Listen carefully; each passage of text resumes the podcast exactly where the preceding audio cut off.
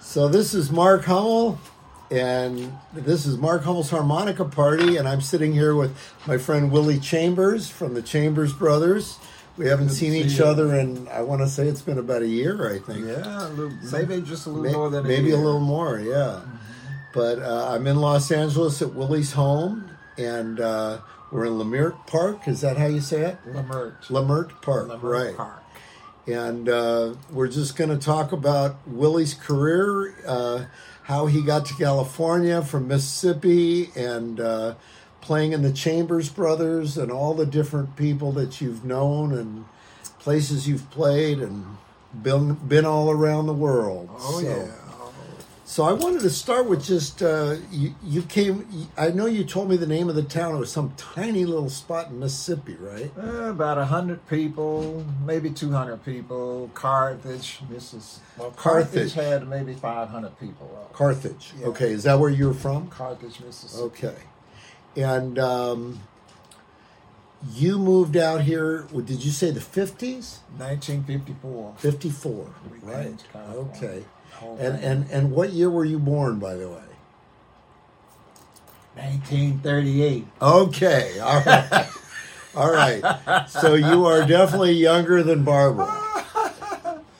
Barbara's older than me. Barbara's, yeah, she, she was born 29, I think.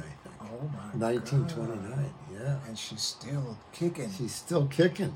That's amazing. Yeah. That gives me inspiration. Yes, she is very inspiring. And so, um, so I wanted to just talk a little bit about you. You grew up in Mississippi, and you said you worked on a farm, right? Yeah, cotton, corn, peas, beans, sugarcane, watermelons, cucumbers, squash, tomatoes, carrots, onions, you name it. Uh huh. And wh- and what was and you had, you have three brothers alive, or four? There's, there's three brothers still alive. Three Joe, brothers Joe, still alive, Lester, yes. and myself. Right. Okay. And you guys, uh, what are your age differences? Two years difference. In Two years in everybody's each. age. Each. Okay. Each- there was 13 kids, and uh, Right, that's what I every remember Two you- years, my mom and dad said, "Hey, uh, we need to talk." yeah, I know you came from a really large family, and and were all of you working during that time, like on the farm? Well, uh, some of the older brothers lived in uh, different towns, different places, and they, they had their own farm. Mm-hmm. Matthew, Benjamin, and um uh, Rosie was a s- older sister. Uh-huh. They all lived back in Flora, Mississippi, which Okay. was about 75, 80 miles away. Flora? Yeah. Flora. Okay, I've heard of that. And uh, but George, uh, George, uh, Lester, Joe, and myself, we all lived in Carthage Uh huh. on the farm there. So where were you in the in the place of uh, ages? I'm number seven. You're number seven. Okay, all right. So that's a that's a huge family. Smack dab in the middle. Yeah, that is a huge family. And now, were your family were you were you guys sharecropping? We were sharecroppers. Sharecropping. Yeah. Okay. And uh, so you did a lot of uh, picking cotton, is that right? A lot of picking co- cotton, pulling corn, shucking corn, shelling corn, Right, shelling peas. right. When I was 13 years old, my brother George got drafted into the Korean War. Mm-hmm. My matter of fact, we were just putting our group together. We were working in the fields one day. My, Wow. my brother Lester and Joe and myself and two of our cousins, we had a little group. A little, we were a gospel group. Right. the Chambers Brothers was uh, that was our main thing. That was the beginning. That, Mhm. That's all I can remember is from the time we were born was gospel music. Now, how did you how did you pick up on gospel music? Was that was that from church or was it in records So or it started at home. The, the first the first singing and music I ever heard came from my mom and dad okay? when I was uh, maybe a, a year old. I remember. There was after the after working in the fields every day. There was singing uh, after well, we call it supper, then we call it dinner now. Right, right. After supper, they was singing, sitting around the fireplace and uh, whatever, and singing, and it just continued. We worked. We when we worked in the fields, we sang all day. Now, would you sing gospel when you're singing in the Yeah, fields, it or was do you better. just We would sang you sing different gospel. songs? We sang gospel, spiritual songs. Uh-huh. neighboring farmers would uh, at church on Sunday would request certain songs. Would you guys sing uh, this song tomorrow when you when in the fields? Yeah. It was like a certain time of the evening. Yeah. You could say hey, and you hear it go hey hey hey hey. Right, hey. right. That's what I've heard. a Yes. certain time of the evening. Yeah, that's what and I've at heard. That time of the evening, we would s- we was we were singing all day. I've heard you could you could hear like uh, for like miles. yeah, my, it Yeah. would travel e, every Yeah. time you, you say hey, they go hey hey Yeah. hey hey. That's how it, it's about every mile it would Right. It would say hey That's, again that's amazing. until it fades yeah. out. It would That's travel. amazing. Yeah. and we would s- we would we would all we were always singing and it it really made the work not seem so hard Mhm. everybody gets singing you didn't notice how hard the work or how long the day was Right. it just was beautiful So it gave a certain relief yes when you sang. yeah. Yeah. when I was when, when I was uh, 13 years old, we were we were working in the fields one day, and George uh, George and, and, and an older brother Major they they sang in a senior group, Uh huh. but in the fields we sang together all the time. Right. and we were just singing along and we decided hey why don't we just have a, a singing group among ourselves Yeah. so we, w- we were just deciding that and we decided we were going to be a group within the family Mm-hmm. well we couldn't come up with a name for the group everybody submitted a name but we couldn't get everybody agreeing on Right. uh, uh, one particular name at the same time so we just we decided well we just have to call ourselves the chambers brothers Right. Well, that's a good name. Oh, they're not bad at all. Yeah.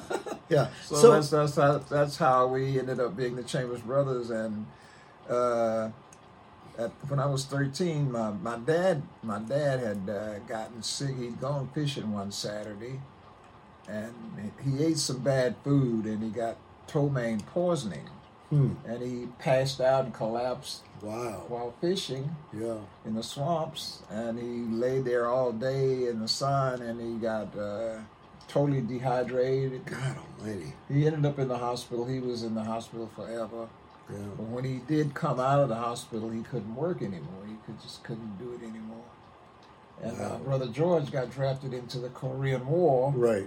and the uh, landowner came down to the house one evening and said to my mom, "Vic, I might be having to ask y'all to move out of the house. It seems you you ain't got nobody to do the work anymore." God Almighty. So that's how sharecropping, the landowner gave you uh, a makeshift sometime, like, uh, it depending on uh, what, what kind of a, uh, attitude the, Right. farmer, the, the landowner had toward.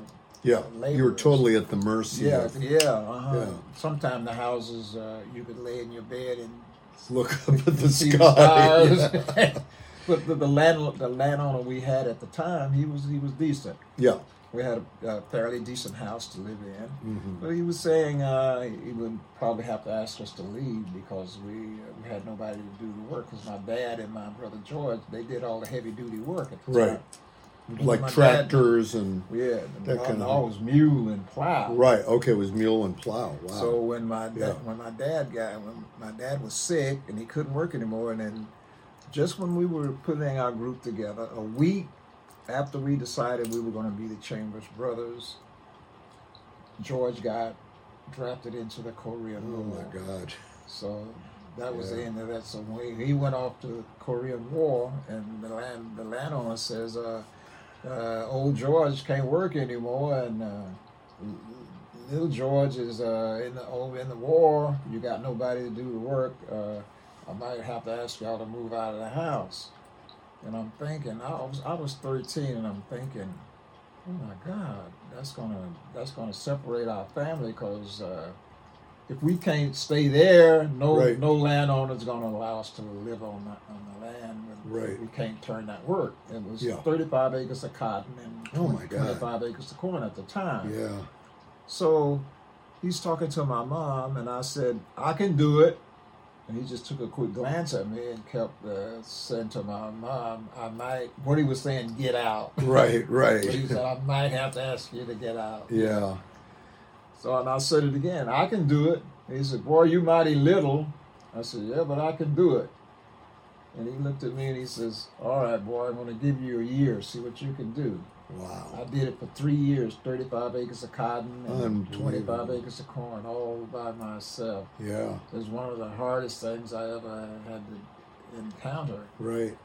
I'm still recuperating from that. I bet. man. But I did it. I did it for three years. Yeah, that's incredible. But I, I, I told my dad, I says, I don't think I can make it another year. It's, uh, it's too much. hmm You know, my feet was, And it was just you? uh, just me, 35 Wow. acres of cotton and 25 acres of corn. Unbelievable. man. Yeah, I did the whole thing, the plant, the cult, the turning the soil, Yeah. preparation for planting, Yeah. fertilizer. That is a big Oh, job. God, tell me about it. Tell, I could barely do that for an hour. I did it from sun up to sundown. Unbelievable. yeah, for three years. Yeah. Yeah. Yeah, I, I didn't have the upper body strength, so I had to work. I had to hook my e, elbow into my pelvis hmm and do it like that. Mhm. So right now my body is like that. Really? Yeah, Wow, that's crazy, man. this side is way up here, and this Yeah. side. is- Anyway, I did it for three. I did that for three years. It kept our family together. That was that was my only concern. I, I, God had to be in the plan because I- Right. there's no way there's no way I could have did that Yeah. at that age Yeah. for three years. And your brothers couldn't couldn't my do it because brother they were Lester, too he was young. or- two years younger than me, yeah, so they were too young. and uh, then Joe was uh, two years younger than him. Right. So- wow. Yeah. and, Um, and the the, uh, the rest of the brothers was married and living in different places. Right, and so they had weren't their really own in a farms, position, their own yeah. families to support, and Right. it was me. I Yeah. was born right at time, right at- right on the good times and catch it all. but it kept our family intact yeah. because I, I I knew if if we couldn't live on this land, nobody's gonna allow us to move on the, the land because Right. you got to be able to do that work or else you out of it Mm. and i knew uh, at that point that that would make us have to split up couple go live here and couple go live with, with relatives and Right. stuff like that and i didn't want that to happen so Yeah. i So you volunteered. basically kept the family together. Oh, yes i did Yeah. yeah i Let sure me move did. this a little bit towards that you. was uh Okay. it was quite strenuous but i managed i managed to Yeah. do it for three years yeah. But I told my dad, I says, Dad, I don't think I can, I don't think I can make it another year, and I'm not picking any cotton. And I and I know you told me a hell of a story about uh, how you left Mississippi. What what put you in a position where you had to leave Mississippi when you got into a confrontation with Yeah, with one, the uh, landowner? So, uh, uh, that's when we were a junior group, me and Joe Lester, me and uh, my, two of our cousins. We uh, every weekend we went someplace to sing, and Mm-hmm. like some uh, uh, some friends had uh, their dad had a s he drove a school bus. He had he owned everybody on their own school bus. The men would build the school buses. They would get by the trucks and they would build the bodies. Wow. Yeah, and they just had benches inside. The, you know, every Yeah, the, the body of the school bus. Anyway, there was a.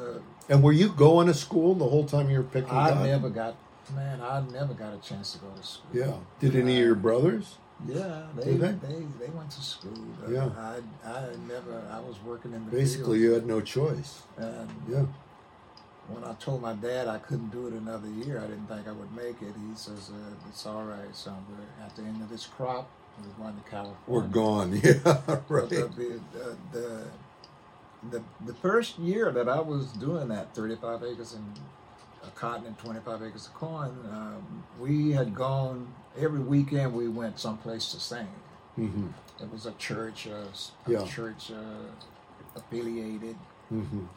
We were a gospel group. Mm-hmm. And uh, everybody wanted to go someplace. Right. So at church, we would announce that we were going, and there would be a bus. And the the the the, uh, the man who owned the bus, he never charged us more than twenty bucks, Yeah. 19, 20 bucks, no Yeah. matter how far. No matter how- where you went, huh? nineteen or twenty dollars. Wow. Okay. And we would uh, we would announce it at church. Everybody wants to go somewhere. Right. So everybody would uh, want to go, want to go, and we charge them like a quarter to fifty cents to ride Yeah. the bus. So And that kind of helped. that paid with for the our bus expenses, and yeah. our snacks. Right, we had it right. going on. Right, sounds and like this it. one particular night, we went further than we had ever gone. I think we got home around four thirty or five o'clock in the Oh morning. my God! Well, I didn't have time to sleep at all. I Yeah. I had to get well, right to the fields. And I was like, gee whiz and cotton. I don't know if you know what that means. Mm-hmm. That's, that's a cloud. It's it's on an angle. Like hmm one blade is there, one blade is. Right, They're never. They're not even. And Right. It's hard to do. So you and go- that's why you were saying the thing about. Is that part of why Well, Oh, I the- had to do that all the time. that was all the All time? the time. Yeah. you go down one side and then you go back down the other side. Yeah. It's prepare, make a preparation. Is that what a turn row is? turn row? I don't know what that is. I've heard something about what a turn row is or something, but I don't know. Tur- uh, turning plow. I heard Maybe, of a yeah, turning okay. plow. I, I thought I heard something. this is a gee whiz. Like you, you, you're getting a, you're getting the, the cotton is about so high now, Right. And you and you push the dirt up, covers up everything except the cotton is thick, and then Hmm. Mm-hmm. because the cotton is like that, you got to Hmm. thin it out. Right. You put it in groups, like ever so many inches apart. And that's the that's the kind of work I was doing that one particular morning, and like it was it was okay when when the sun was just coming up, but Right. ten o'clock that morning, oh man, the sun came out and it's so hot, I couldn't work. I had to rest. I had to take a lot of breaks. Right. And one time I was taking my break, and the landowner came out. Uh, he glared over in that direction for a minute, and then he went back inside. Mhm. So I'm, now I'm working again. Right. Now I got to take another break. So And when he he, comes didn't out, see that you were working. no, again. when he comes out a second time, I'm I'm taking a break again. right. He thinks you're and not it doing looked anything. like to him that I just was not working. Right. Right. He stared over the- across the fields at me, and then he reached over and he dragged his rocking chair over on the front porch, Mhm. and he sat down. His wife came came out and brought him the newspaper and a big picture of iced tea or Kool Aid or something, and now he's uh picks up his newspaper and he's reading the paper like this. Looking at you. Yeah. Right. To Yeah. tell you the truth, that pissed me off. I bet it did. It did. I can and I said, understand. the heck with it. I ain't. yeah. And I just quit. Right. Well, that that made him really angry. Yeah. Yeah.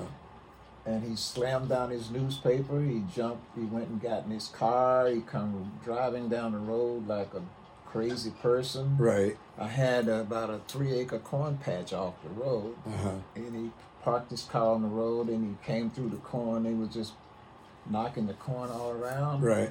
And I said, "Well, this is gonna be this is gonna be Bad. serious." yeah. So I reached down and I disconnected the single tree from the Right. Mm-hmm. plow. That's a hickory piece of wood. It's about like I disconnected and just left it laying in place. I said, "If it comes to it, this will be my defense. I'll use this as uh, you know to defend Jeez, myself." Yeah. So he came down through the corner and he came, he got like 10 feet or 20 feet away. I, I suggested, don't come no closer, you know, you just talk to me from there. Yeah. And so he says, nigger, are you threatening me? I says, no, I will kill you. really, I did.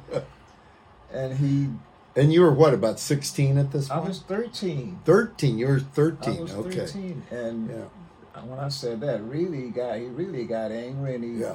And he says, nigger, I'm gonna beat your black ass. When I get done beating your ass, you're gonna work to my satisfaction. And he came at me again. I scooped up the single tree and I swung at him. Mm-hmm. He jumped back. He says, nigger, you tried to hit me in the head. I says, I will kill you. And that made him more mad. He I came bet. at me a second time and I Oh my I- God. sw- I, I almost caught him that time. He Yeah. jumped back Wow. and he realized You were serious. I was serious. Yeah. He was serious and I was serious Yeah. too. And like Yeah. I, I'm not gonna stand there and let some guy Yeah. kick my butt like Right, that. You know, exactly, like, yeah. no, that that's the problem with that's why Black history is what it is today. Right, because the- exactly. our forefathers didn't defend themselves. They, Right. they were humble. Right. Well, see, black people are one of the most God fearing people on the planet. And generally, a black person would rather humble himself and, Yeah. and take a beating than to retaliate. Mhm. And it's not a good thing in some situations. No. You need to Yeah. defend yourself. I'll tell you another story that convinced me that that's not the way to go is Right. to, to go, oh, please don't hurt me. Right. So when I swung at him a, a second time, he come down and he says, "Man, you got to do the work." I says, "The work is going to get done." I said, "But you can't bother me like this. You you got to leave me alone." I Mhm. says, I, "I I didn't get any sleep last night, and I'm Mhm. doing the best I can do. Yeah. But the work is going to get done." Mhm. So he went on. Mhm. He, he went and got in his car and went back home. Yeah. But that evening he came down to the house and he told my dad, he says, George, I got to talk to you. And my dad says, Yes, sir, what is it? He says, Well, that boy of yours there, he cursed me out over in the field today and tried to hit me in the head with the singer tree. My dad says, now, Wait a minute. You had to give him a reason to do that. Then he got mad at my dad. Yeah. Wow. Are you calling me a liar? My dad says, No, I'm not calling you a liar. But he's, but that's my son. I raised him, and I Yeah. know he would never do anything like that Right. without a, unless you gave him a cause. Right. And he says, Well, I like your family. You're a hardworking family. I like all of you, but you're gonna have to do something with that one. That Wow. means I gotta be, I gotta be gone, Yeah. or else there's gonna be a lynching. Jesus. after that, and I got my brother in Korea, and he's gonna he's gonna Yeah. hear about this. And I can imagine the agony he went through being away in the Korean War, Sure. knowing that I have I have I have retaliated in that, that manner, Right. and he know the results, what the results could be Yeah. and he- he's there and he can't he can't walk away he's he can't come and defend me uh Right. I, I I- i think about it all the time what he must have been going through thinking any day he's going to get a letter saying that That you're dead. that yeah they Yeah. they, they burn willie alive Yeah. and then that stuff happened. that that yeah you Yeah. can't you can't do stuff like Yeah. that Yeah. but I, I found out a couple of years ago i did an interview Right. and the guy was here for two or three days. I told that story. And when he left here, he went to our band house Mm-hmm. address, Right. took pictures, then he went to Mississippi and he looked up that family. Right. Well, the, uh, the father had passed away, Sure. but his son was there. hmm And so he interviewed his son, and at the he's at the end of the interview, he, he when he finished the interview thing, he sent him a copy of the interview, and he sent me a copy, and I had a birthday celebration, and he the guy that interviewed me came to the party, and when he walked in, and he says, "Hey Willie, how are you?" I says, "I'm fine. Hey man, good to see you." He said, "That guy in Mississippi is really mad at you." I said, "Why is he mad at me?" That's when I realized he never. That, you, that the father never told the him father anything. never. He Yeah. never. He never. Not even his son, Not even his son. Yeah. because his son would have been the first person To come to after come you. after me. Right. and he How old would have was been- his son? He was a year younger than me. You're younger, but he still would have come after you. Oh, he gave me. He gave his. He, he was. A, he was a pain in the butt. He was Yeah. always when he was when he turned twelve years old. He made a special trip down to our house, and he called Jordan, me, and Lester to his attention. He says, "I need to talk to you guys." He said, "Tomorrow is my birthday. I'm turning twelve. It's about time you guys start saying. It's about time you guys start saying yes, sir, no, sir, and mister to me." God Well, he's Almighty. 12 years Yeah, old. 12 years and old. he's already said, Yeah. we, we now we got to say, Mister, That's yes, sir, horrible. and no, yeah. sir. Yeah. To him, I chased him, not all the way home, but I, I went after him. and He took off running. Yeah. Him and me, we we never we were getting into it all the time, Yeah. Uh, one time he tried to sh- he shot me in my back with a bow and arrow, but it, Gee. it, it didn't penetrate. I had on a thick plaid shirt and Yeah. and a thermal undershirt underneath Yeah. there and a, and overall co- o- co- uh, overalls, but.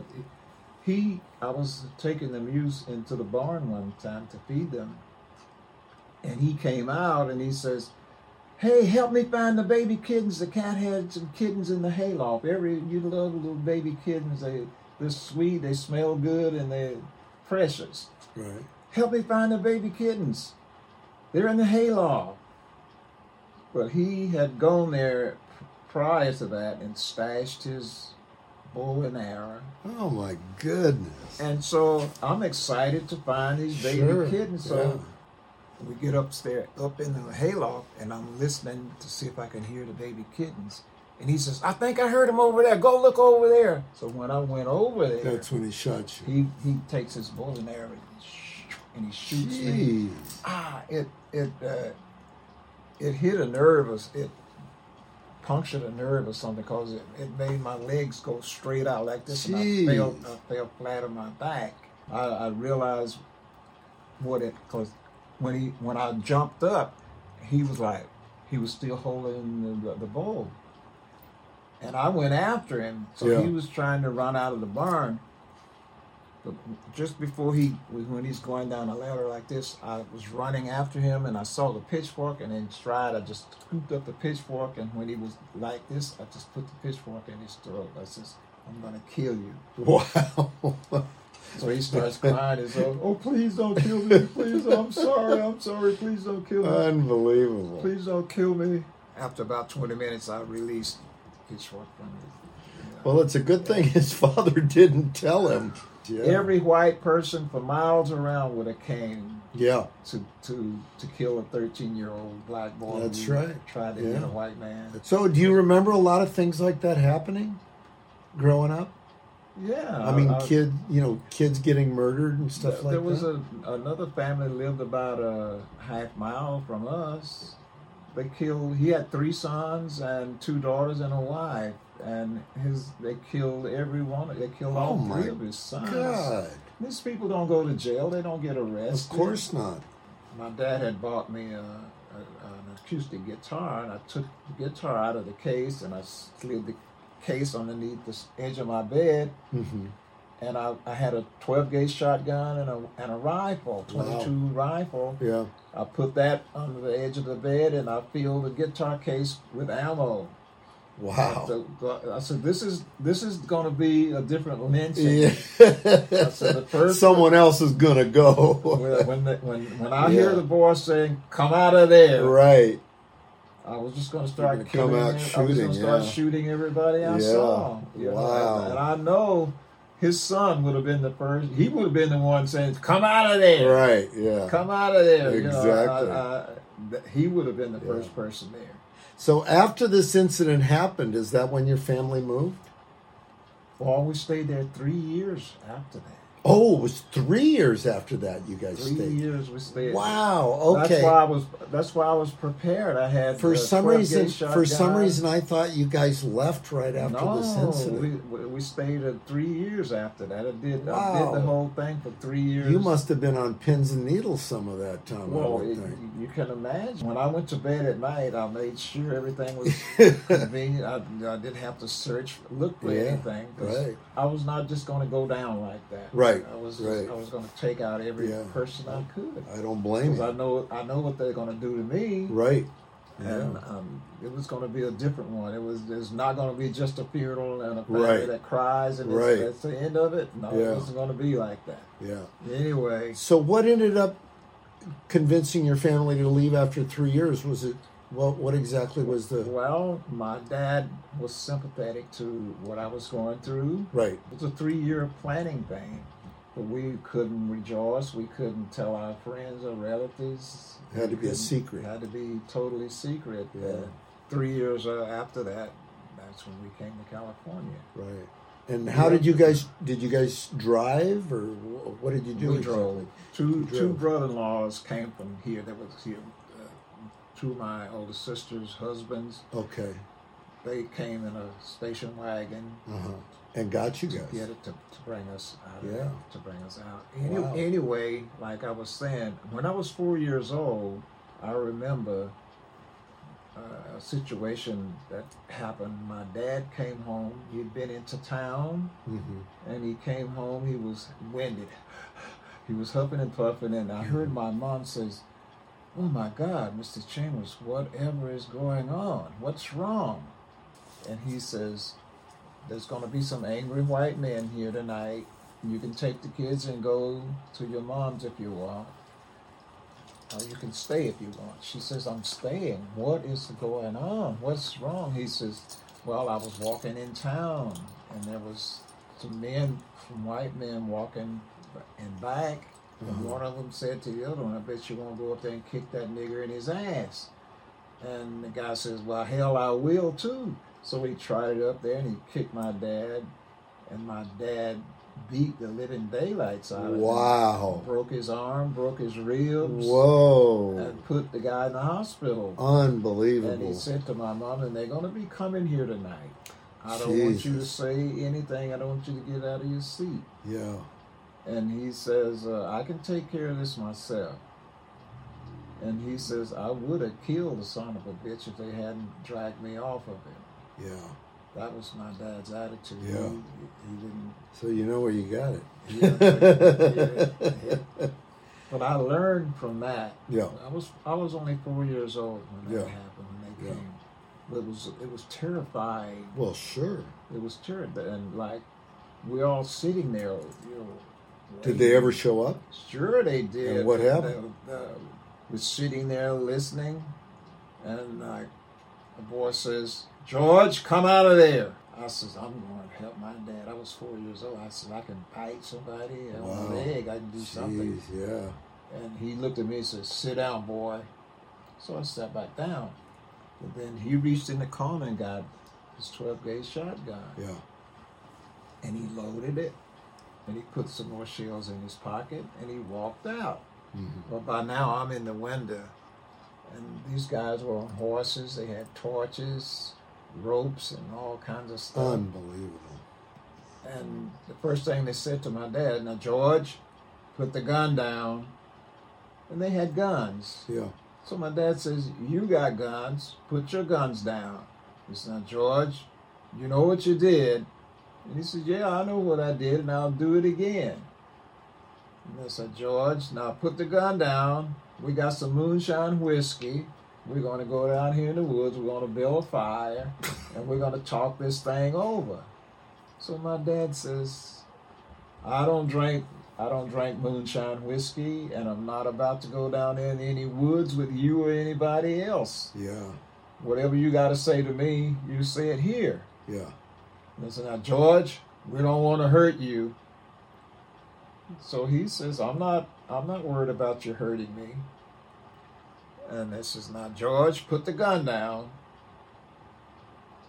We don't want to have to come up there and get you. So when they said that, he, he cocked his Cocked it. shotgun. Yeah. Right. And he said, This gun is, this gun I bought it brand new. It is loaded and it has never failed to fire. Now, ever who's coming up here to get me? Come on, I will blow your head off. Wow. So Yeah. they start looking at him. You're going to, hell no, I ain't going to. So they, they sat there for a moment and they just turned and rode off. A few years ago, thinking about all of this, and I realized what what really actually went down and how powerful that was that he Mhm. defended himself Yeah. in the manner that he did. yeah. That he was not going to back down. No, no, he Yeah. would have died. Yeah. He would. He would. But he was he'd rather go like that Yeah. than the other way. Mhm. Hell yeah. So Yeah. a few years ago, I'm thinking about this, sitting right here in this house. I'm thinking about that, and, and I realize, because you got all the black leaders, you got Martin Luther King, you Right. got Jesse Jackson, you Right. got our Al Sharpton, and all these people Yeah. that are still saying, "Allow us, let us, Right. you give us our freedom." There Mhm. ain't a man on this planet nowhere that can give you your freedom. and that and just thing, situations like that made me think about how my dad handled that. You nobody's going to give it to you. Yeah. You you He had to stand his you got to ground. stand your ground. Yeah. There's a, there's a time when Yeah. you need to stand your ground. Yeah. No matter what. No matter what. Yeah. And like after after that situation with my dad, and when they came to lynch him, and he Mm-hmm. he defended himself in that manner, and they just kind of turned and rolled off. Yeah. Because they're basically cowards They behind all protected that. us direct. Yeah. They protected us from Yeah. that day on. Interesting. Joe Lester and me, we were just kids. Yeah. We like to go fishing. We like to go visit our relatives. We like to go to, s- to Right. church. We like Yeah. to go. We like to go to the movies. We like to go Yeah. to town, and you, you walked wherever you wanted to go. But my Mhm. mom, she was, please, boys, don't go. Please, don't go. My dad says, I don't ever want to hear you tell my boys they can't go. They can go Interesting. wherever they want, whenever they Wow. want. That's heavy duty, man. She was afraid that That that was going to back. Retaliation. Yeah. That something was going to happen. Yeah. And that's generally the case if you don't have a dad like Right. our dad. Right. Yeah. Right. Anyway, That is a heavy story. we would be coming home and stuff like that. Sometimes would be at night, yeah. and then there's these guys. They just ride. They ride around. Right around just They're looking, for something. yeah. and they do it all the time. Oh, yeah. You know, like this. This. It's a weekend pleasure for them. Right. You know, so. They would run up. They would. We would come across them uh, quite frequently. Yeah. But every time, the first thing they would say, What are you little niggas doing out Yeah. here? Right. We're going home. What's your daddy's name? And that made a difference. George Chambers. Boy, that's a trip, man. They would say, Oh, that is such a you trip. better get in this car and let us take you home That is before really a somebody trip. bad run up on you. That is heavy duty. Paying man. attention like uh, yeah. these are the guys that would castrate you. and Yeah. They're going to do something Oh, yeah. terrible to you. Yeah. No doubt. These are the guys that are saying us, you better get in this car and let us take you home. And that's exactly what they would do. Well, You, That's amazing. No black person was ever allowed to ride in the front seat of a Right. white man's car. Right. So um, we were just kids, but we would they would throw, make we'd get in the back seat of the car, and this guy was like our chauffeur now. yes, sir. So, what was it like on your way out? I'm just curious. So, on your, your drive from Mississippi to California, what was when that we like? when we the when we left Mississippi, two brother-in-laws drove down to Drove Mississippi to get a to station get us. wagon, yeah. uh-huh. So when they came in, they had to pass the landowner's house. Mm-hmm. Well, the roads were gravel, and it, you could hear a car coming for a mile Miles, away yeah, because the yeah. gravel Right. makes a sound. Well, there is it was it wasn't frequently that a car came down the road. Right. So if a car came down the road, you know it's somebody that's it's not you're not familiar with. It's, Mhm. it's not that often you hear a car coming down these little roads. Right. So he, uh, the land landowner hears a car. He goes out and he looks while they're passing his house. And he reads the tag. It says California. Mm. He knew where it's going. Yeah.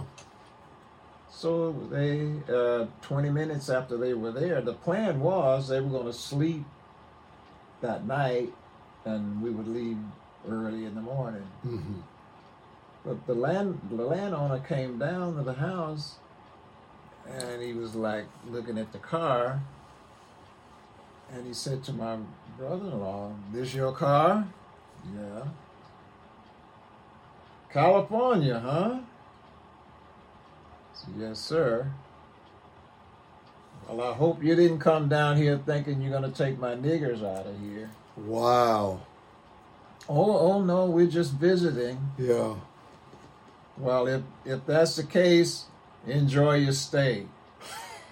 But if you think you're coming down here to take people out of here, you better get in that car right now and head back to California. Wow. Oh no, oh no, we we just we're just visiting. So when he left, that changed the whole plan. Yeah. You were basically out of there that we night. were out of there as fast as we right. could get as out fast of there. as you.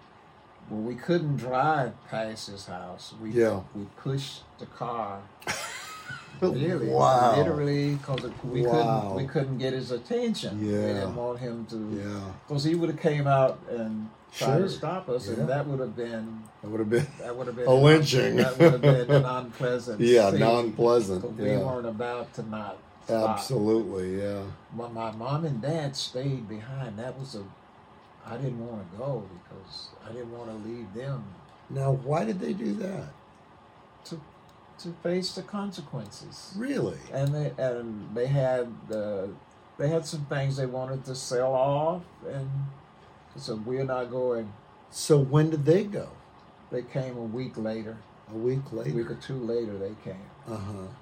It's about a three days journey. I never slept the whole trip because I just it just felt like any minute we were going to be stopped by Yeah. these angry white men, and they was going to try to stop us. And what was it like going across the country back then? I was scared every minute because Hmm. I had my I had a one baby sister and two two younger brothers, and I felt like I was responsible for them Right. all the time. You were the know, oldest, I had to yeah. take care of them. Right. and I felt like something was going to happen. The whole Would you guys? trip. Would you guys stop so your brother-in-laws could sleep? Where would? What would they do about They that? switched. Uh, one one one one guy They'd was switch driving, off. the other Okay. guy was sleeping. so no stopping. no stopping. Yeah, just that's for incredible. gas, just Yeah. for gas and bathroom. Pulled into this gas station in Mississippi to gas up, and the, the guy, guy guy came out. He looked. He says, "Golly." What kind of car is this? I ain't never seen no car like this. That was a Georgia had bought a brand new Oldsmobile. It was Okay. a pretty attractive looking car. Yeah. and he looks at the car and he jumps in the car and he takes off. When you guys are standing there, We were standing there. He jumps in the car and take off, took off. Unbelievable. He didn't say, "Can I drive?" it?" He just Unbelievable. jumped in the car and he took off. Whoa. And we go, "Holy moly!" so they got down the road. He goes on out of sight. But then a few minutes he came back. I said, "Golly, boy, this car sure drives good." Jeez. And then he pumped the gas in and we left. Unbelievable. Well, what are you gonna do? Hey, what are you going to do? Well, Yeah. No kidding, man. So when you got to California, what were your impressions of Los Angeles and California? Well, it was night when we got here. When we got to Los Angeles, it was night. It was three or four o'clock in the morning. Mm-hmm. Daylight came. I walked outside, and I looked. I had never seen such a disgusting place in my life. It was like building, building, building, building. No trees. Yeah. Yeah. No green grass. What did you f- end up liking about Los Angeles? I hope you liked something eventually. Well, I, I, I very quickly came to the conclusion that this is where it's going to be. This is Right. where I'm going to be. I better Yeah. start trying to figure out a way to Find let out how to me like it. enjoy Yeah, right. So a couple of days went by. I walked down to the corner. I looked back. Everything looked too similar. Everything Right. looked alike. Hard to know where you were. No, yeah. Yeah. So I I started panicking. I said, I better get back. So I walked back to the house. The next later on that day, I walked back down to the corner again. Mm-hmm. And I'm looking and I'm looking. Went back. Came out a third time, walked down to the corner, and this time I made a left turn and walked halfway down that block. Mm-hmm. I got halfway down that block. I turned around to look. I didn't know where I was. Oh no. I says, "Oh my God!" Yeah. But I, I pretty quickly I realized I only came one block. Right. Made one turn. I just Right. go back to that corner and back down. I said, "Whew, I won't try that again. It, it took me quite a while to adventure To, out. to, you know, yeah, to- realize where you were and how to Yeah. get back. Yeah. reading the streets didn't didn't count. You know, like, Right. Oh, Uh, it says 17th Street. Where is that? right. Yeah. Where's that in relation? But to after a anything else? while, I was it was Yeah. okay. Somebody decided, hey, we're in charge. well, we're in charge. Yeah, yeah. We, we better take charge of this. I want to get back to. Uh, I had a musical question for you because this is pretty heavy stuff we're getting into. Yeah, But, it could uh, go on It forever. really is. But uh, one of the questions I had when you and your brother started singing as kids, how did you develop your harmonies? It was just everybody sang good. Everybody sang well. Everybody. But I mean, how did you discover, you know? voice range. Everybody had everybody's voice had a different range, and Uh-huh. like baritone, people had a heavier voice range. They sang baritone Right. to bass, Yeah. and people with a higher pitch they sang the soprano. But you could find the you could Oh, find yeah, the harmonies. It was just, it was just, just natural. a natural thing. Yeah. Everybody knew where their parts belonged. Right. Yeah. Right. Okay.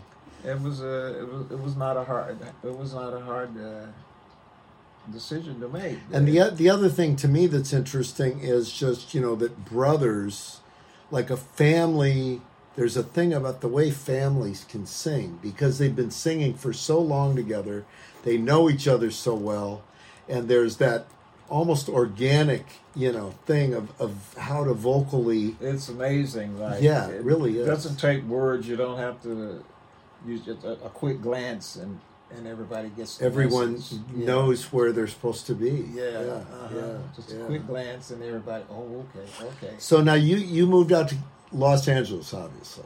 Fifty-four. Okay, so I wanted to ask you when once you made it to Los Angeles, Mm-hmm. you're here with with Willie and I mean with Lester and Joe, right? George And George. Okay, Major. that was and the four of you, Douglas. That was uh, five brothers here at the time. right? But it was four of you singing or five. George, Major Douglas, me, that's six brothers. here. But how many were singing in the group? Yeah, four. Four of George, Lester, Joe, and myself. Right. Okay. Yeah. And so, did you guys right away start singing in churches around here? Well, when we first got here, there was a gentleman that we got introduced to. You guys ought to come to my church. We joined that church, and I'm still a member of that church. Wow. Back in the country and working in the fields every day, we all we always said to mom and dad that someday we're gonna buy you guys a house. And they would lie, say, Yeah, that'll be the day. But we really meant it. You guys did it We too, I would meant it, think. Yeah, I We're bet you sitting did. in that house right now. oh, really? Right Okay. now we're is sitting in the that house. very house. That's amazing. So when we signed with Columbia Records, Yeah. That's when you bought this. that's when we bought this. We, Wow. we got money. We have a mutual friend, Carol Perry, that uh, that that I know had a, was instrumental in kind of helping you guys. Cal Perry, Yeah. Cal Perry worked at a little hamburger Right. That's what she place told right me. across the Yeah. street from the, the university, the college over on Vermont. Mhm. Carol, we would go hang there because, like, we didn't have money. Yeah. We were trying to be a group. And he would give you free burgers or something. We would hang around there. And Right. By you know, after a while, everybody got a burger. and then eventually he ended up at the Ash Grove. Mm-hmm. Yeah, And then he Uh-huh. had something to do with you guys playing there, I assume. He told me he was kind of the peacemaker between the musicians and Ed Pearl. as That was the way he put it. I That don't he was- know. well, that's what he claimed. He claimed that uh, like guys like Lightning or Big Joe would come in and we were they'd get just in the- kind of sad when he left the hamburger joint. right. I bet you were. Well, I hope he fed you at the Ash Grove too. Uh, Probably. Yeah. Anyway, Yeah. Lightning Hopkins was there, and uh, there was a, uh, mu- a record producer by the name of Bumps Blackwell. Oh yeah, right, right, right, I had be I had become Yeah. acquainted with him, right. and this was before uh, my brothers learned how to to play instruments. Right. You know, we were still waiting for them to learn to play. But you were instruments. playing guitar by then, right? I started playing the guitar when I was four years old. Right. I never had to learn. I could the very first time I had a guitar, I could play the thing. Mm-hmm. I thought that's what you do. I don't know to this day why uh, what would make me even think she would let me play that guitar. Mm-hmm. But the words came out of my mouth. Grandma, let me play the guitar. Mm-hmm. She stopped and she looked at me like, "You're gonna be out of your mind." And then she was thinking, "I have to take him, gotta keep him out of my hair." She went over. She opened the trunk, took it out, and she said, "Sit down." She made me sit down in the middle of the floor, and she put the guitar across my lap. And she says, "You better not get up with it either, because I would bang it up." You know, Right. Right. you better not get up with it. And she started to walk away, and I started playing this blue song. Baby, please don't go Huh. back to New Orleans. Yeah. I love you so, baby, please. She turned around, she says, Oh my God, you can play the guitar. I, I thought that's what you're supposed to do. That's crazy, I yeah. thought that's what That's you crazy. Because my brother, Major, who she had bought the guitar for, lived with her and grandpa. That's that's you know an amazing thing. What's that? Look at that. Yeah. My grandpa is a white man. Wow. That's my grandpa and my grandma. That's amazing. When he was a baby, her mother, Grandma Judy, Uh-huh. she was a nanny. She took care of all the, all the Ah. babies, white babies, black Right. babies, all the Right. babies. She was a nanny, and she took care of him when he was a baby. Hmm. Well, she was a baby at the same time. Incredible. And when he became of age, he said to his family, he says, I want to get married. Well, naturally, everybody said, hey, great. And he says, I want to marry Purdy. And his family says, you can't marry Purdy. He says, but I love Purdy. You, you can't marry Purdy. She's a black girl. He And says, how old was he? maybe 20, 19, 20, Mm-hmm. 20 years, 21 years old, something. But they were babies together. Yeah. Yeah. They grew up together. Yeah. Yeah. And he says, I love Purdy. I want to marry Purdy. You can't marry Purdy. She's a black girl. I don't care. I love her. I want to marry her. So they argued back and forth with that, and uh, he convinced them that he wants to marry her. Yeah. So they kicked him out of the family, gave him eighty, gave- Wow. gave, him eighty acres of land, and kicked him out. Unbelievable. So, so and in Mississippi, there's an eighty-acre farm that belongs to the family. Yeah. It belonged to him. That's amazing. Grandpa Jake, he was great, man. He was he was great, and it, it never. All all I ever knew, he had long straight hair, Hmm. and he looked white. But Yeah. it was never it was never Never like he something that it was brought not up, Like yeah. he was a white man. Right. Never brought Well, up. you can see very well that he Yeah. is. so in the early 60s you guys were were basically struggling singing gospel music yeah we were we were determined to be a gospel group and that's how uh, that's how uh, that's when we met we met we met carol perry right and carol we then we we uh and you went to the ash grove and saw lightning oh i know who it was long gone miles was a married connection long gone miles he was a connection to yes lightning indeed yeah there was a uh, there was a record producer by by the name of Bumps Blackwell right he knew about me and he came looking for me because he was doing a lot of blues sessions and stuff. He wanted Mm-hmm. me to play guitar. Mhm. So I became his studio musician, Bumps Blackwell. so did he have you back in um, long gone Uh, he, I was with Bumps before I knew Long Gone. right Bumps introduced me to But- right he introduced you to, to long because he gone was doing this blues thing, and uh, right he called me one day and he says, uh, would asked me if I would be interested in being a guitar player for this blues singer from Texas. hmm So I said, "Yeah, I will. I will. I'll be delighted." So he gave me his address and told me to go get introduced and meet him and stuff. So Mm-hmm. I drove to. I went to his house and met him, hmm and He was. I thought he was so ugly. Long Gone. Long gone because. He, Now Carol was real tight with Long Gone, wasn't he? well, yeah. Yeah, 'Cause- Carol was- because of lightning. Because of Lightning, he was Yeah. very tight with Long and, Gone. and Yeah. Mom, Mom said when Lightning was in town, and my brother Joe, he was uh, relaxing black guy's hair. You know, it's a chemical, Oh, that's right. You told me about this. Chemical you can Yes, put in there, to like a take conch. the kinks out. Yeah, Do a conch. Conk in Yeah, the, conk in the right, hair. right. And he had did. My brother had did long, Lo- long guns hair. Well, Lightning saw long guns hair and And wanted said, "I want well, that." He wanted that did his hair too. God drove him down here, who happens to be Ed Pearl, drove Lightning Okay. down to this house All right.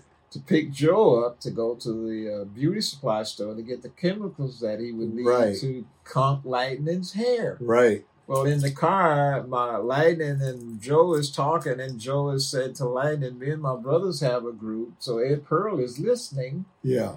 and he said to my brother, What kind of group do you have? Okay. So Joe says, We have a gospel group. Sure, Ed Pearl yeah. said, What's that? He says, Songs you sang at church, Right. religious songs. He says, Why don't you guys come and audition? Maybe, Right. Maybe you can get hired. Right. So we went and auditioned at Ash Grove. hmm Man, people had never experienced anything like that. Yeah. I saw men taking their coats and whirling it, Right, just letting it wow. go flying across Yeah. the room. Too There much. weren't a person sitting in their seat. Yeah. Tables were knocked over. Every drink was spilled to the floor, and Right. the waitresses was pinned against the wall I remember like you this, told me and that, everybody yeah. was like, Yeah. "What the heck's going on here?" so after the end of the audition, uh, Ed Pearl says, "I can't hire you guys." Can't sell any drinks. I can't sell any drinks when you're on stage. And my, my waitresses are pinned to the wall. They can't move. Right. And look at my place. It's a mess. Yeah. It was they want a dry spot on Right. Because all the drinks were on Right. the floor. Yeah. He says, I can't sell drinks when you guys are on stage. I, Yeah. I can't hire you. So I said, uh, well, don't they buy another drink? And he says, well, yeah, they do. and he suggested we come back a week or so later and, Right. and audition again. So we went and auditioned again, and this time he took us on for three weeks. wow. There was no written contracts, and, and uh, it was just a, a verbal. We went from here to New York on verbal agreements. because Wow. yeah, that's what it was back in those days. You, you Mhm. didn't sign any papers or anything. It Right. was a verbal agreement. Right. And so we went to the Ash Grove for three weeks. Mhm. And that's where we met Barbara Dane. Okay. Barbara Dane came. Right. Lightning, Brahman, Jack Elliott, Right. Barbara Dane. I'd never heard of a white lady singing blues like that. It was quite amazing. But after at the at the end of the three weeks, Barbara came and said, uh, when Lightning was on stage, uh, so we all hanging out in the dressing room area, Barbara Dane, she says, I'm going to the East Coast. And would you guys go if I took you with me? Mhm. We were excited. We'd never been anywhere but Mississippi and here, you know. Right. Right. Sure. Yeah. New York. Oh my God. Yes. And East Coast. Yeah, we'll go. Yeah. But then we got thinking about it. Says we can't go. We ain't got no money. How we gonna go? So we, we says we can't go, Barbara. She says, well, why not? We said, we don't have any money. How we gonna? We can't.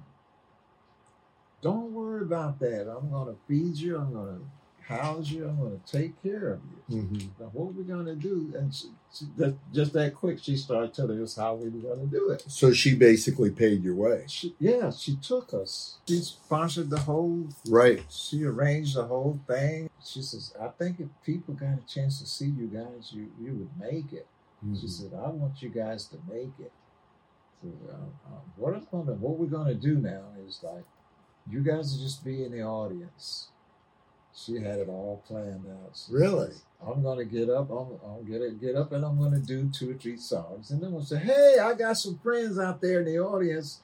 I'm going to ask them to come up and do some background. Ah, And then you guys come up and, and we'll do a couple songs together. You right, guys can sing background. right. And I'm going to get out of the way, and then you guys can just do your thing. Yeah, She said, I just, I just, she said, I just want people to get a chance to experience and see you and hear you. Yeah. She says- And that was her motive. She wanted us. so she basically was was sponsoring Yes. you, like she says. She yeah, wanted us to. Yeah. She wanted us to, to go get out somewhere. there Yeah, and get people to hear us and see Right. us. She, she knew that. She says, I just, I know you guys will make it. you guys are on one of the album covers. Has her on it and you guys. On Yeah, it. we was we was back singing background with her. Okay, so that's on one of her recordings. She Okay. she did everything imaginable that to get us exposed. To get you exposed, Mm-hmm. Exposure, yeah, like, yeah. God bless her. And obviously, she got you on Newport, which was huge. I think she set up that whole kind of thing. Got Yeah. us, uh, invited to Newport. Mm-hmm. We were a gospel group. We were just doing workshops. We got uh, we got asked to do a main stage. Right. When we got on that main stage, the whole ocean of just Yeah, people that wanted to rejoice and celebrate. And we got on that stage, and uh, Mr. Reeves had already said to us, "Don't do the time has come to hand." really, That's not folk music. really.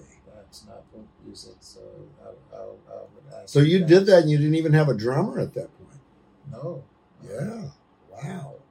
We used uh, Sam Lay. Yeah. Okay. We asked him to sit in. Right. What's the, what's the leader that Paul Paul Butterfield. Butterfield. Oh, he was okay. a pro. He didn't want. He said no. Okay, so that would have been Yeah. 60, 66, I think, or He says, uh, sixty-five. no, you are my drummer, and Yeah. you're not gonna play for anybody Yeah, else. that must have been sixty-five or So sixty-six. Sam Lace said, "Shit, I, I'm, I am gonna, I'm gonna, I'm gonna play for you guys. I, I don't care release. Right. He was I'm pretty gonna- independent. I'm Yeah. gonna play with you guys. Yeah, We got on that stage, and we looked out there. We saw all those people, and we, like I said, quick glance at each other. Yeah, we're gonna do it. So you did it. We did Timers Come Today. It disrupted every workshop, man. Yeah. Like, people, Wow. People come running. Well, when you sitting there listening to Michael Roll, The Voter Show, that's a great song. But Yeah. when you hear that kind of stuff for two days, Yeah. There's only And- so much of it people. Yeah. and Are you gonna hear take- something like Timers Come Today, Right, it's right. definitely gone. But you guys did like blues and stuff at that point too. when we went to the Yeah. Ash Grove, we were straight out gospel. Well, but you were doing some blues on there though. Yeah, because uh, we had been doing the gospel in some other places, and Mahalia Jackson, she was opposed to that because she refused to do gospel anywhere. It had to be a church or a Right. religious setting. Right. She she wanted everybody to to know that she was a hardcore Christian. Right. She refused to do it, Mhm. and then now we're doing it. And when we went to the Ash Grove, we were doing gospel. Strictly gospel. Yeah. I got a I got a thank the also at this time, Mahalia Jackson. There was a there was a talk show, She called you early out. talk early talk show, uh, Right. uh, Paul Coates talk Mhm. show. It was one of the er, first talk shows. Mhm. She went on that show and she said we were terrible people. We should be ashamed of ourselves. Wow. we were blaspheming, Yeah. and she just really put it down because There were a lot of people that got that. I mean, I mean, that happened to. our church was like that. Well, I was too. going to say that happened to uh, um, Rosetta Tharp. Yeah, She was kind of ostracized. yeah. The church, in the our church, Greater Mount Zion, our Right. church, the pastor, the deacons, uh, everybody said they didn't think it was a good idea. Okay. And, but they didn't say it in words, but they, they the church needed a PA system, Yeah. and we were making money now, and we offered to put the PA system, and then they said they couldn't accept funds from us because of the way we make our money. later years when everybody had a better understanding about Right. life and Right. God and religion and everything else, they apologized and said that they were wrong and they apologized. Anyway, So when did you add blues into your program?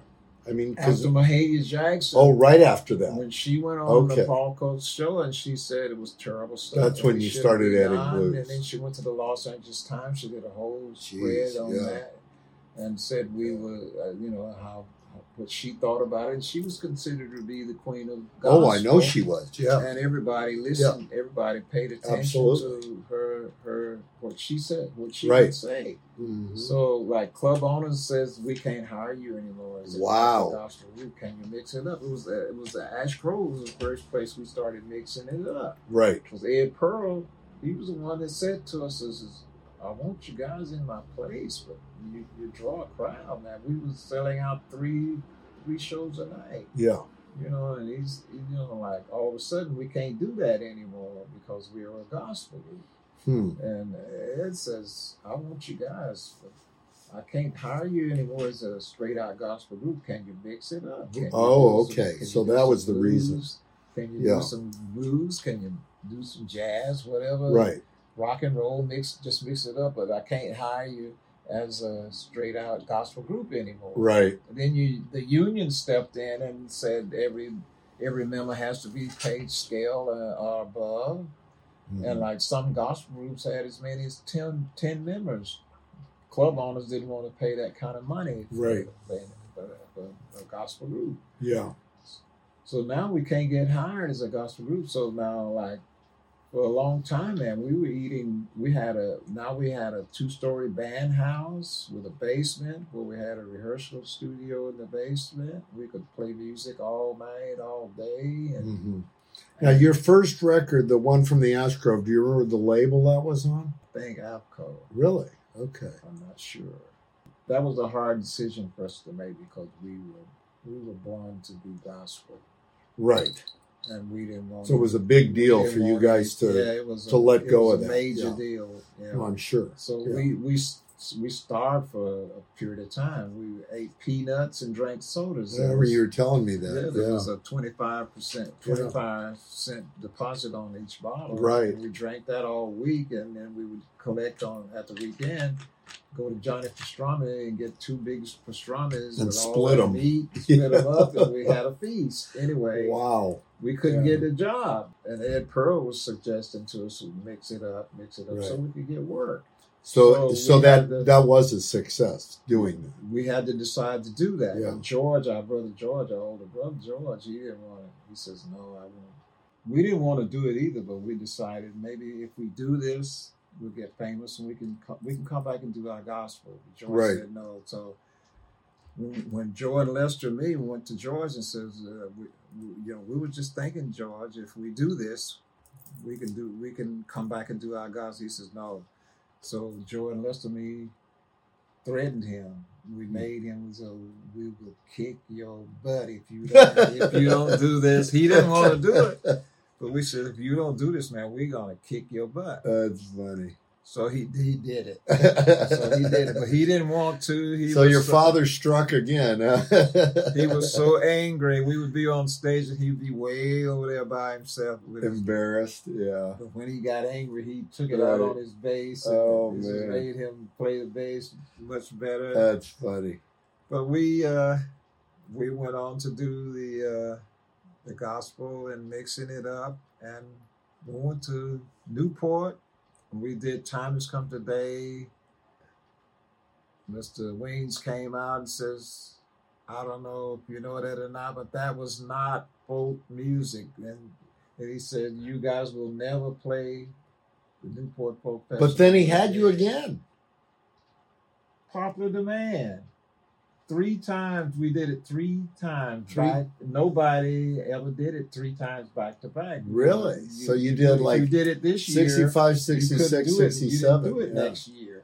Right. But you did it We three did it times three- in a row. Three times Wow. in a row. We were friends with Bob Dylan before he ever went on stage. He used to come to our band house. Uh-huh. Linda Ronstadt and her group, they used to they prac- practically lived at our house all Yeah. the time. Yeah. Bob Dylan was one of the persons that hung out at our house. Right. And when he was recording Highway 66 Highway Revisited, 61. Yeah. Highway, yeah, well, Yeah, yeah. whatever. he invited us. He wanted us to come and do some background vocals on some of his cuts, Mhm. and we were in the studio there with him for that. And he says at the end of the session, we're going to go to a disco. Disco, what's that? So he explained to us what a discotheque was. So we went, and they had food there and great food. This was in Los Angeles, That was in New York. New York. Okay, So Right. it was upscale kind of. It was one of the first discotheques in the in the, Right. in the, in the state. In the Do you remember the United name of States. Undine's. huh? Okay, Undine. Hmm. And we were there. We, after the session, we went over there, and we were sitting there. We ordered up some food, and we were sitting there eating our food, and people were dancing, and it was great. It was a place, place was full of great, high energy people, and everybody's just Right. carrying on, having a great Right. time. So a guy comes out and says, uh, we have a guest group that from uh, all the way from Los Angeles, California, and uh, they're going to come up later and do a set. They're going to do some numbers. We had no idea he was talking about us. uh, We didn't even have a drummer, and like we're sitting there, and after a while, some the guy comes back out again and says, "Ladies and gentlemen, the, the group, the guest group we promised you, they're coming on stage right now, the Chambers Brothers." And we go, "Holy, what are we? How are we going to do this?" So I said to my brothers, "I says, what are we going to do?" We, don't- we're not these people want to dance we're not a, we're just a folk act we don't we we don't right. we don't do dance music.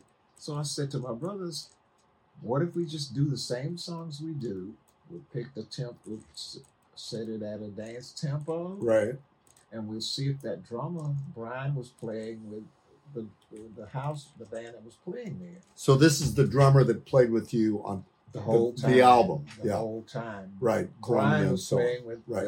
the a, band called the Losers, and they, were, they Okay. were playing at Undine's. Uh-huh. So I says, we'll do the same songs. We'll speed them up and we'll ask that drummer if he'll sit in with us and make it a dance thing. So we asked him if he would sit in. He said, sure. So we did the same songs and we just speeded them up. Like we did when we were doing the first song, I mean, not more than, not less than four bars into the first song.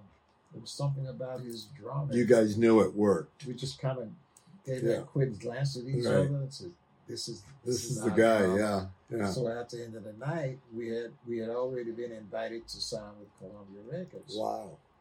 and uh, we said we approached him and says, "We we're signing with Columbia Records, and would you be interested in being?" Your brother and being our drummer, And he says, "Sure." So- Wow. So we said, "Well, when we sign, we'll we'll send you uh, a airline ticket. You come to California. We have a band house. You have your own room. You have- Wow. You know, you, you don't have to pay no rent. You know, it's, it's, we just be our drummer." He said, "Sure." But you know, when we were before we signed with Columbia Records, they offered us a contract of four hundred Oh, you told me about this. yeah, Yeah. Yeah. Yeah. $450 Yeah. a week, car Right. and wardrobe. Right. We went to every major Warner Brothers, Capitol Records, you name it, Yeah. Chelsea, every record label. That's that's the contract. Even Motown. That's when I realized Barry Gordy don't own Motown Records. Hmm. Why would why would Motown be offering us a contract that says four hundred fifty dollars a week, car and wardrobe? That's the same contract that every major label in the world. And you said that had something to do with being a black group. that's what they. That's at Capitol Records was the last one we went to. Mm-hmm. They invited us to come there to sign with them. Mm-hmm. We went there, and there was some little short guy sitting at his desk with his feet up on the thing like this with a Cigar. unlit, Yeah. half burned down cigar, Right. unlit, hanging in his lip. Right. And he said, The contracts are over there, sign them. Went over, picked them up, $550 a week, car and wardrobes. I says, We're not signing this. And he says, Sign the, sign the damn contracts. I ain't got all day. I says, We're not signing this. He says, Sign the contract. That's what, that's, That's the contract that all the black artists are signing. And I says, we're not signing this. I says, we don't give a F if we never make a record. We ain't signing this. Yeah. What about royalties and residuals and all of that? And he's raised up and he says, what do you know about that? I says, I, at that time, I was I was the spokesman. I was- Yeah, I was, yeah, the band, yeah. I was our band. leader at Obviously, the you were time. hip to that. yeah, I was hip to that because of Bumps Blackwell. and Right, playing right, along, right, along, being in the exactly, Studio. exactly. I learned what all of yeah, that Bumps meant. Blackwell would have known Yeah, all that. I learned what when there's a song title and the name underneath. I learned what that meant. Publishing. I learned about publishing. I learned about royalties, mechanicals, and all of Right. that good Wow. stuff. And I said, "What about that?" He said, "Well, you know about that." I says, "Enough that we ain't signing this." I says, "We don't care if we never make a oh record. man, We ain't signing Yeah. this." yeah, your dad Yeah. taught you well. I gotta say. And we walked. We walked out of there. Mhm. Capitol Records was the last one in Hollywood. uh, that Right. Forty, four hundred dollars a week car and wardrobe. That that was that's what you saw. You'd be surprised how many Oh, I wouldn't. well-known No, I black wouldn't. artists signed. I wouldn't be that. surprised at all. They got shiny. They got they got sent to a tailor who made them a, a bunch Right. of bright colored suits and Right. went to the used car lot and bought them a red Cadillac and hmm a used one, and that was it. Yeah. Well, they figure they're going to see their name in lights, and that's all it we is. were the same way, kind of. Yeah. Uh, other uh, uh, without you know, if we didn't, if I hadn't known what that all meant, Right. we would have been in this. We would have Would've signed. been in the it. same- we would have been same boat. delighted to Yep. sign that contract because all we would, all you were thinking about is making a record, making records, getting your music played on the radio. Right. and Exactly. That's what that That's was. what insane, most man. musicians kind But of. the go people for it, didn't yeah. know about royalties and all of that. When Barbara Dane took us to New York, we ended up in Boston. We Right. ended up all over the place. Right. We we like practically never got back home. Right. When we would leave L.A., Alice Cooper and his group, and Long Gone Miles was live, would live in our house till we Right. got back. Right. Alice Cooper and his band they didn't have a house or Wow. apartment. What a Well, It trip. was a hippie thing back in those days. Right. You didn't really need wherever you were. That's where you crashed. Right. Right. You know. If, Oh if yeah. there was thirty people here in this Sure, house. You yeah. sleep on the couch, on the floor, Right. wherever. You know that. You, Yeah. Well, And we- how long of tours would you guys usually do? Back in well, those the days. last time we went out, we went to the East Coast. We went to New York to play a place called uh, the Downtown Upscale Supper Club. hmm that told us we couldn't invite our black friends because they weren't allowed in the place. Yeah. We worked there. We went there to be there for three weeks. Within the first week, we had we did four shows a night. A night we had four sellout shows a night. I went to the manager. They took us in the basement. So Mhm. this is your dressing room area hmm where all the steam pipes are running across the ceiling Yeah. and water dripping on the floor. When Yeah. you're not on stage, Right. this is where you will be. You Yeah. will not mingle with my clientele. You will not accept drinks. You will not Jeez. dance with the ladies. Yeah. When you're not on stage, this is where you'll be. Yeah. So we says, "Wow, man, you can't in- invite your black friends. They're not allowed in here." Yeah. So, oh man, is this this stuff still going on, man? Yeah. In New York, you know. So we took the job. It was just a verbal agreement, and within the first week, we were selling out four shows a night. I mean, when we were doing our first set, the next the next house is waiting outside. Right. So I went to the manager. I said, I need to talk to you. He says, Yeah, what's up? I says, uh, We want that booth and that booth for our guests. He says, You out of your mind? Those are my best tables. I says, Yeah, that's why we're going to have them for our guests. I said, You see that crowd out there? yeah. Yeah. When they're making money, you can get away with that. they're, huh? yeah, Yeah, they're, they're yeah. not here because you have two best booths. That's right. They're not here because of your place. They're Mhm. here because we are here. Yeah. And Amen. wherever we are, that's where those people are going to be. Yeah. And so then we'll just walk right out of here. You know, we're not going to play to your rules. So You what know, did he you- say?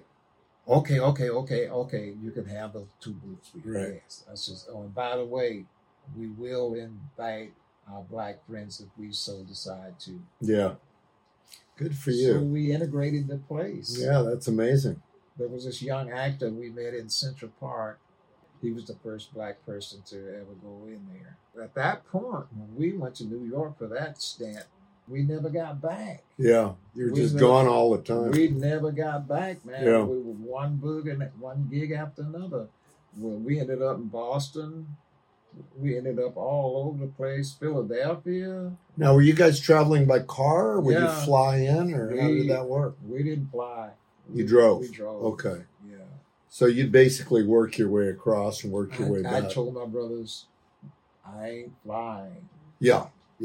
There's I a ain't- lot of people that felt that I'm way. not gonna fly. Yeah. So we stayed on the ground the whole time. Right. But the next thing I knew, we were flying every day. Yeah. But you did you did work work across pretty much when you were traveling? I mean, you would work across the country like Dri- yeah, in the Driving beginning, to yeah, the each early state yeah, and we would playing drive, gigs, yeah. we would drive. Then the next, all of a sudden, man, uh, we were, the next thing I knew, we were flying every day, sometimes twice a day. you had people that wanted you in such and such cities. Did you guys travel a lot? Did you go to Europe much? We ended up going to Europe, European tour. Uh-huh. We went to Japan. That's when Woodstock was happening. We got invited to play Woodstock. We didn't want no part of Woodstock. Interesting. we did not we hated the thought of woodstock because it was too fabricated it was too out of proportion Well, you guys did Summer of Soul, which was uh, the, the, the, the the concerts in Harlem that the guy put on, and you guys Yeah, were we in that we film. were- we was friends with him we had met him in new york and all he talked about was doing a festival right?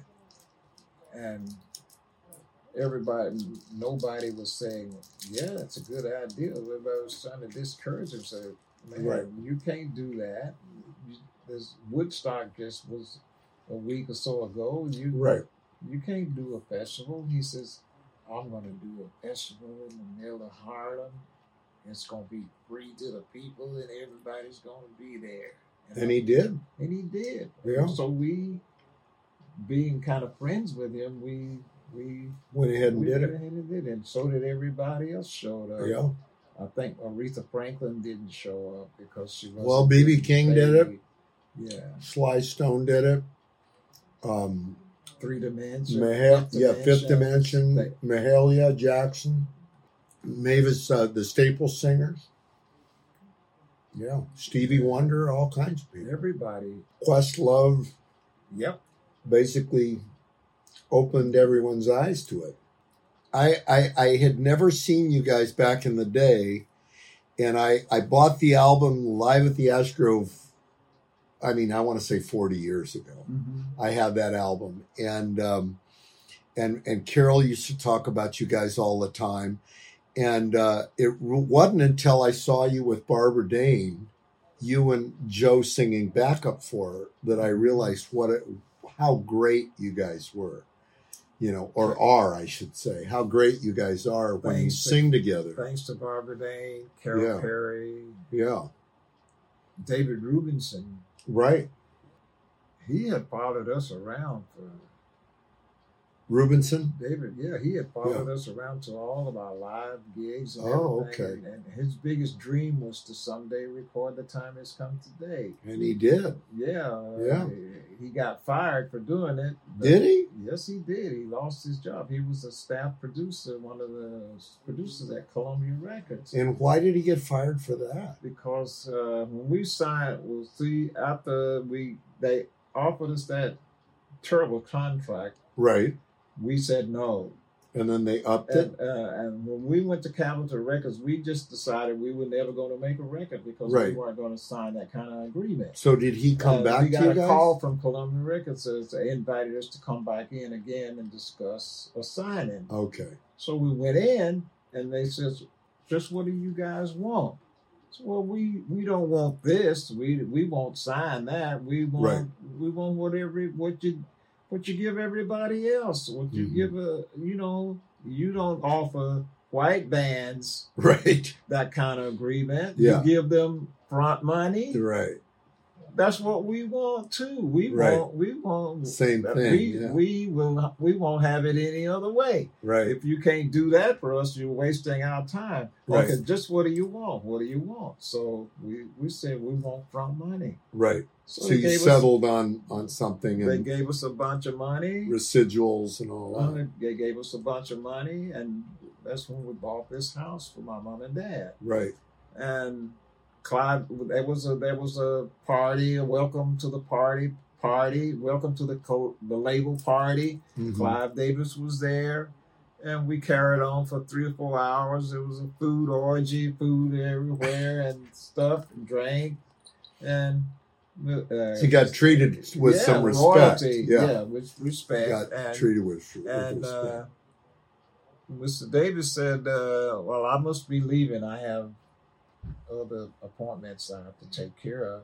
right. And he says, "Welcome to the label." And he, he was walking out the door, and then he leaned back in the door. He says, "Oh, by the way, that song, The Time Has Come Today, that you guys do, we would say, yeah, yeah." He says, "We won't be recording that. We don't do that kind of shit on this label." Really? And he was gone. Whoa. David Rubinson So he basically stuck his neck out for you guys and then well, got the axe. when he when he said that, that just broke David's heart because he Oh, I that was bet. his big dream was to someday to record, that, song. and Wow. like tears was rolling down his Oh my face, and he God. says, "Oh my God, he's not going to allow us to record that record. Oh, sh- what am I going to do?" So everybody went. So we says, "Well, we may as well."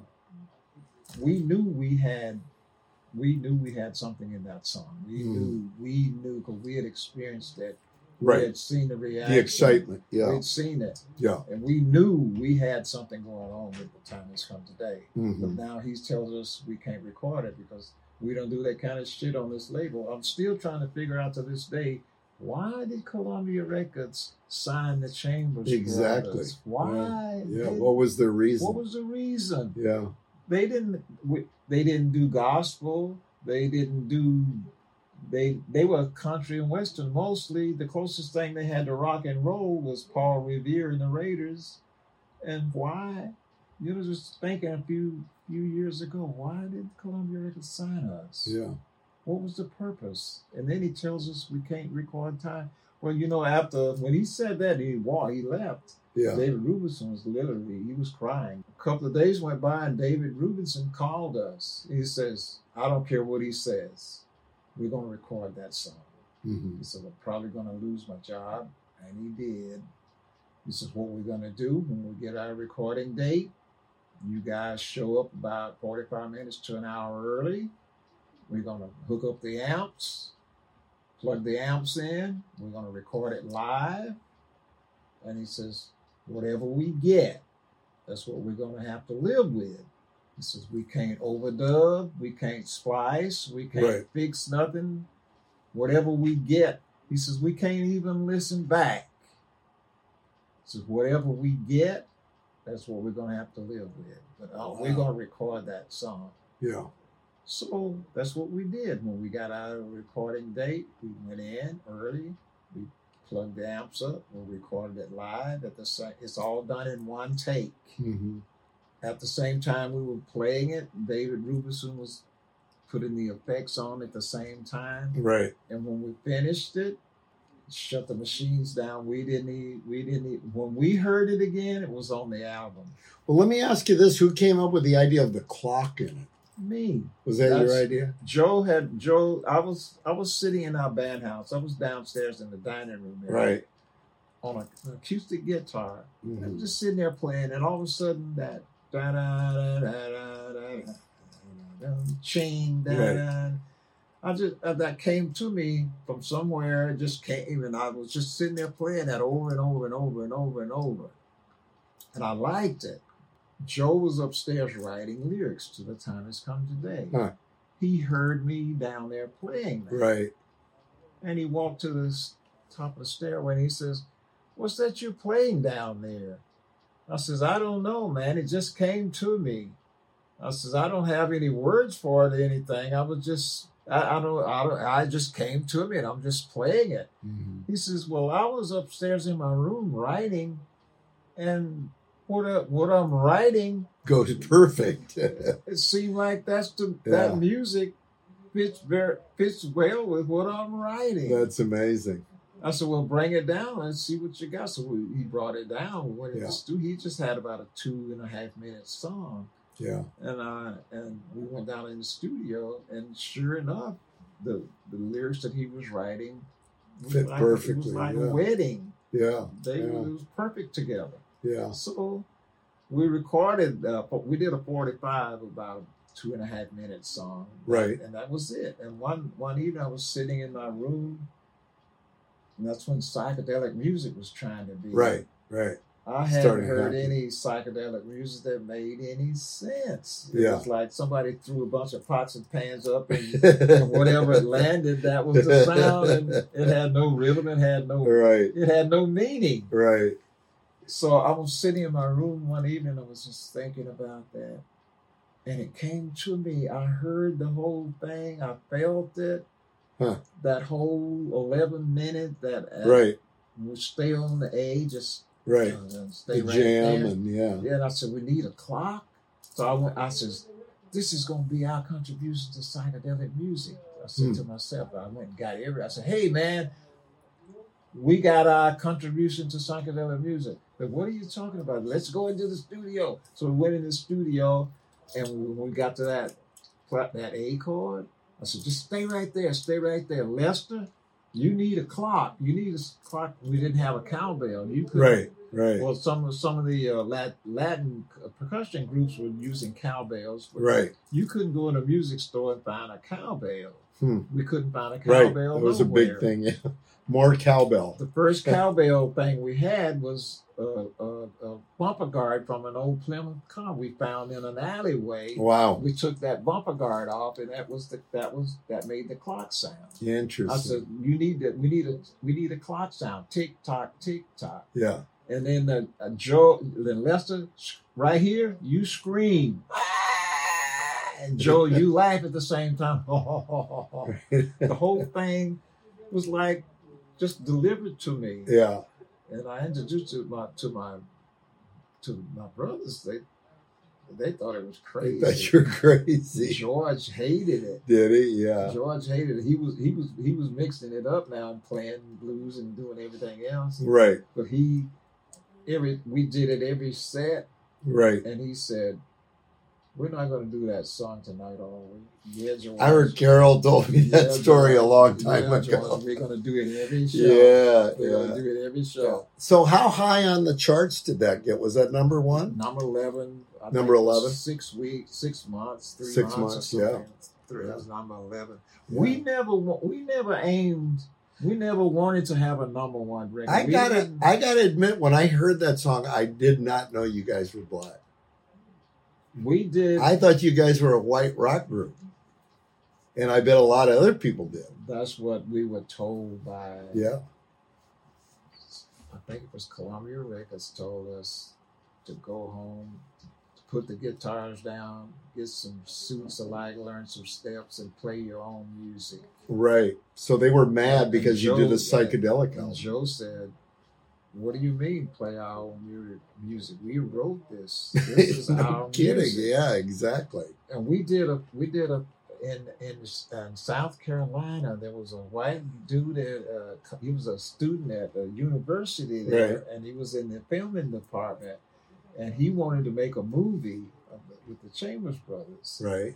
and he was he, he was a Klansman his whole family Oh, was my Klansman, God. but something something about our music changed his whole What a trip! he didn't want us out of his sight man he Wow. rolled he slept on the floor What a trip! he wouldn't eat. He traveled with us. He says, You know, there's a great story about a guy, a keyboard player, a guy named Daryl Davis, and he would make friends with Klansmen, and they would eventually drop the whole racist thing.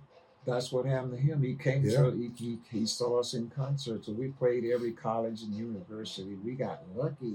We didn't have to promote. We got caught Yeah. up in that college and university thing. And when Kent State, that Right. incident happened at Kent State, Right. oh, put us in the red. We never recovered from that.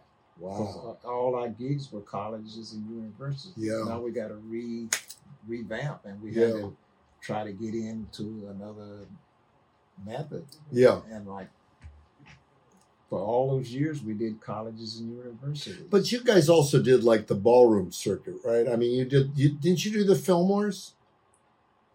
we did the Fillmore, Bill Graham. We Yeah, did I mean, you did the we Fillmore did, auditoriums, uh, right? Minerland. Yeah. I mean, you We did just those. played- we did. gigs. Yeah, that was the Yeah. smallest venues. We it was always colleges and universities. Right, right. But when that incident happened at Kent State, and those kids got killed. Yeah.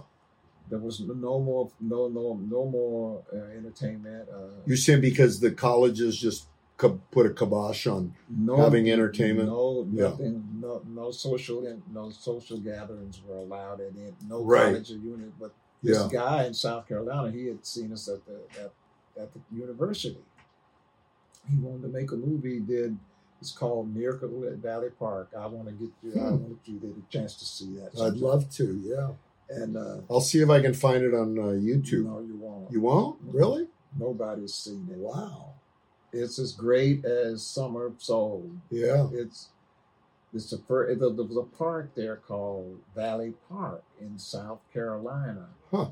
where no two races had ever shared that park at the same time. When the blacks were there, it was only black. When Uh-huh. the whites was there, it was only whites. And When the Mexicans was there, it was. But only when you guys played, it Mexicans. was a total mix. That's what he wanted. He Yeah. wanted to bring everybody in the Yeah. park at the same time. The police department says you're out of your mind. We won't. We won't. We won't support that. but it happened. We begged for electricity. There was no lights. You know, we begged for electricity. Uh, everybody was doing lights said no. Huh. The mayor, the governor, everybody said, "No, you're crazy. This can't happen." This guy, he wanted he wanted everybody to come together in the park. It Yeah. ne- That's amazing. never was done ever before that. Yeah. Everybody of, co- of race was in the park at the same time But you guys pulled it off. we went there we played it and there's, uh, across the street right up like from here to across the street was a house and there was a black family living there and, and they let us use their house for dressing room area Mhm. and we were there and she got on the phone and she called her friends and she says oh my god the chambers brothers are black she couldn't believe it because she heard, the, That's she funny, heard yeah. the music. Right, Like right, you um, said, right, you right. thought we were white. yeah, I did. I had no idea. They're black. Yeah. And you know, one one evening I was sitting here watching TV, and I heard I heard tie chews like lug wrenches hitting the ground, pling, pling, Right. pling, outside, and s- the doorbell rang after a minute. This is a black guy, and he says, "Sorry to bother you, man, but my my park brakes is not holding. I I need to change the tire, and the car keeps rolling. Could I Mhm. could I borrow one of your bricks? I got all those bricks out there." And he said, "I said sure." So he took a brick, and he fixed his, he changed his tire. hmm And when he came back, he rang the doorbell and he says, "Thanks for letting me use the." I said, "Oh, you didn't have to bring it back. You could have just left it there." He Yeah. said, Oh no, I just and he looked at me. He says, "You look familiar." I says, "Yeah." He says, "Are you one of the Chambers brothers?"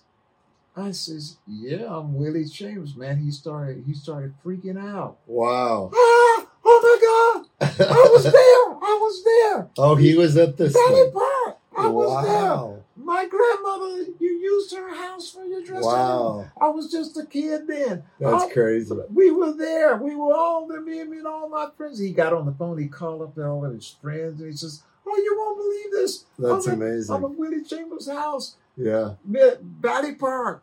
He was freaking out. Yeah, he I was guess so. at that concert. Well, it sounds like it was a special thing. it was, a, and and he has a flat tire right in front of my house. That's I. That's total serendipitous.